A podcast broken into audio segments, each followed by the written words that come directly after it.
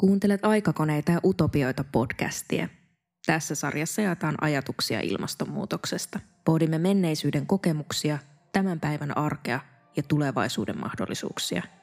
Tässä jaksossa taiteilija Nestori Syrjälä kertoo aikakoneita ja utopioita näyttelyssä esillä olevista teoksistaan. Teistoksista, joissa tästä päivästä tutut esineet ovat saaneet uuden käyttötarkoituksen. Syrjälä puhuu siitä, kuinka aina luopuessa tilalle on tulossa jotakin muuta.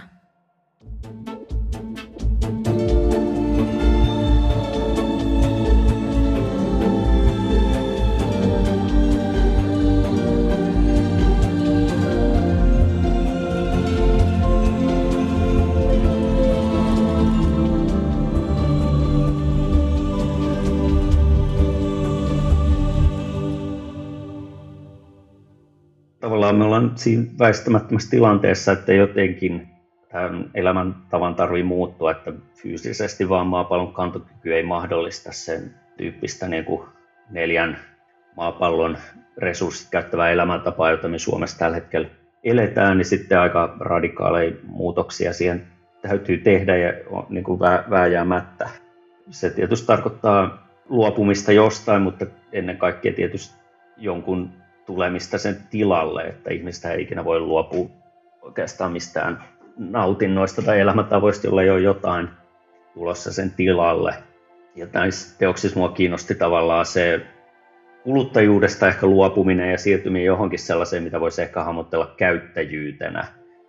Kuluttajuuttahan markkinoidaan kauhean, että se on tällaista vapautta, mutta oikeastihan se on aikamoista hierarkiaa, että joku suunnittelee ja silloin tietty käyttötarkoitukset ja sitten toinen markkinoi sen ja vetoamalla tiettyihin asioihin ja sitten, sitten me kuluttajat käytetään niitä niihin tarkoituksiin. Kun taas käyttäjyyshän on enemmän sellaista, että niin kuin itse määrittää sen, mihin, mihin jotain asiaa käyttää.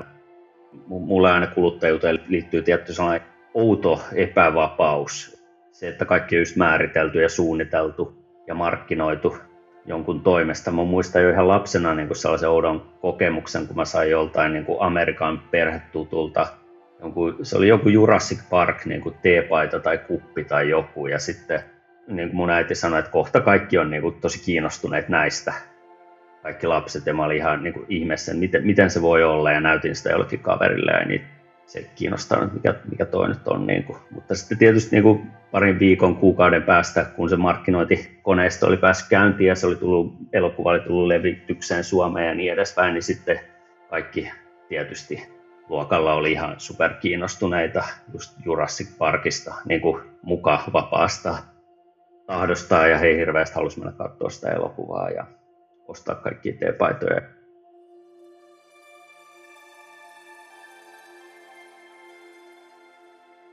Näihin teoksiin, jotka on tässä näyttelyssä, niihin just liittyy tällainen tietynlainen niin kuin keikautus tai anarkismi, että siinä mä oon ottanut jonkun asian, minkä joku on suunnitellut ja markkinoinut ja sitten tehnyt siitä jotain ihan muuta. Ottanut tavallaan se käyttäjyyden niin kuin haltuun siinä eri tavalla. Että kukaan Applen insinööri tai markkinointiosastolla ei varmasti ole suunnitellut, että tästähän voi tehdä myös saunan, löylykauhan tai härkäpavun kasvatuskepin. Mä oon tehnyt sinne kolmeen, niin kaikkiin kolmeen museoon tällaisia niin kuin veistoksia tai, tai tavallaan niin kuin spekulatiivisia käyttöesineitä ehkä se oli se lähtökohta, että niissä on joku tällainen niin kuin spekulatiivinen vaihtoehtoisen tulevaisuuden skenaario, millainen olisi se maailma, jossa olisi tällaisia käyttöobjekteja. Tavallaan mä haluaisin niin kuin miettiä tulevaisuutta ja mahdollisia maailmoja tällaisten niin kuin objektien kautta. Ja käytännössä ne oli siis tällaisia tämän päivän asioita, objekteja, jotka olisi niin kuin käytetty, uudelleen käytetty tavallaan ihan eri tavalla että oli esimerkiksi tällainen niin kuin löylykauha, joka oli tehty tota, tällaisesta niin kuin MacBook Pro-tietokoneesta, kannettavasta tietokoneesta, ja sitten oli härkäpavun kasvatuskeppi, joka oli myös tehty tästä niin kuin tietokoneen kuoresta. MacBook-tietokoneen se on suunniteltu, että sillä voi editoida videoita ja valokuvia, ja sillä voi lähettää sähköposteja ja, ja, ja niin edespäin tämän niin kuin tällaisen uuden työn väline tai tietoyhteiskunnan väline, niin kuin joskus sanottiin. Ja, ja sitten mä oon tavallaan muokannut sen tällaiseksi johonkin, jotenkin vähän arkaisemmaksi ja perustavaa laatuisemmaksi ja tavallaan matalammaksi niin kuin meidän arvojärjestelmässä. Tietysti sähköpostityö ja tällaista on niin kuin sitä vähän sellaista korkealentoisempaa teknologista juttua, mistä, mistä meidän yhteiskunnan on hirveän ylpeä ja sitten taas saunominen on jotenkin tällaista niin kuin arkaista ja jossain mielessä niin kuin ale eri laatuista, niin sitten mua kiinnosti se tavallaan ristiriita ja se, miten joku asia voi muuttaa muotoa johonkin ihan toiseen rekisteriin ja käyttötarkoitukseen. Ja mulla oli tuossa pari-kolme vuotta sitten näyttely tuolla Ateenassa. Harvemmin tulee matkusteltua, mutta silloin, silloin tuli lähettyä sinne Ateenaan pystyttää näyttelyä ja kävin siellä Akropolilla ja Parthenon ja katsomassa ja mietin esimerkiksi sitä, miten se on niin kuin sellainen objekti, joka on niin kuin tuhat vuotta. Se oli ensin muinaiskreikkalaisen uskonnon valvontapaikka, sitten siitä tuli kristillisen uskonnon paikka. Sitä käytettiin kristillisenä kirkkona, sitä on käytetty moskeijana ja ruutivarastona. Ja nyt sitä käytetään houkuttelemaan turisteja Kreikkaan ja sitten se on niin kuin Kreikan talouden sellainen keskeinen objekti nykyään. Että sillehän asiat usein menee, että ne on suunniteltu johonkin tarkoitukseen, mutta sitten kun tarpeeksi paljon aikaa kuluu ja maailma muuttuu tai tilanteet muuttuu, niin sitten niitä käytetäänkin ihan toisella tavalla. Mulla on tuttuja, jotka on tulevaisuuden tutkijoita ja hirveän tieteellisesti ja analyyttisesti suhtautuu siihen, mutta aina se, mun näkemys on vähän, että se yleensä menee aina täysin kuvittelemattomalla tavalla tai ennakoimattomalla tavalla. Usein ne kaikki isot ja tärkeät muutokset niin kuin ta- tapahtuu sillä tavalla, että tiettyjä asioita pystyy ennustamaan ja mallintaa ja, ja kuvittelemaan ja niin edespäin, mutta aika usein ne on just aika hullunkurisia ja tragikoomisia ja tosi outoja ja mahdottomia ne käänteet, miten, miten asiat menee ja tavallaan sitä nämäkin nyt kuvaa, että että ei, ei, ei todellakaan ollut mikään niin kuin skenaarioanalyysi, jonka pohjalta päädyin siihen, että varmaan tulevaisuudessa löylykauhat tehdään tietokoneen kansista, vaan se on tällainen, niin kuin, tällainen vähän absurdi niin kuin lähestymistapa.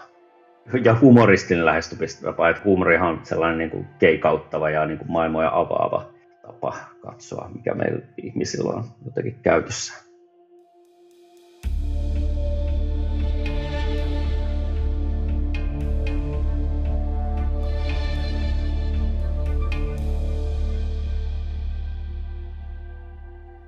Jos katsoo historiaa, niin ihmiset on elänyt niin tosi eri tavoin ja halunnut tosi erilaisia asioita. Ja jos lukee fiktiota tai, tai niin kuin taiteen kautta saa myös kontaktin siihen, miten erilaisissa olosuhteissa ja eri, erilaisissa niin materiaalisissa olosuhteissa, mitä erilaisia niin asioita ihmiset on tavoitellut ja pitänyt arvokkaita ja mitä erilaisia arvojärjestelmiä voi olla, niin niitä pystyy taiteen kautta tosi hyvin käsittelee ja pystyy käsittelemään lisäksi niin erilaisia niin mahdollisia maailmoja tai sellainen kuvittelun paikka ja spekulaation paikka. Niin kyllä mä sanoisin, että tuollaisessa niin laajassa kriisissä kuin ilmasto- tai biodiversiteetin kato ja, ja, ja nämä muut ekologiset kriisit, niin kyllähän on sellaisia laajoja kulttuurisia kriisejä, joihin liittyy just elämän tavat ja, ja niin kuin arvot ja se, että mikä, mikä on kaunista ja mikä on arvokasta ja, ja niin edespäin. Ja meillä nyt on täällä tällainen niin kuin kuluttajan arvot ja se, se saa meidät haluamaan tietynlaisia asioita, mutta että on, on olemassa tosi monenlaisia tapoja elää ja ni, niitä voi ehkä ta, taiteen kautta hahmotella myös. Kiitos, että kuuntelit. Lue, koe ja katso lisää aikakoneita ja utopioita.fi. Päivitämme viikoittain Instagramissa ja Facebookissa. Podcastin äänisuunnittelijana Eetu Moisio, toimittajana Meri Parkkinen.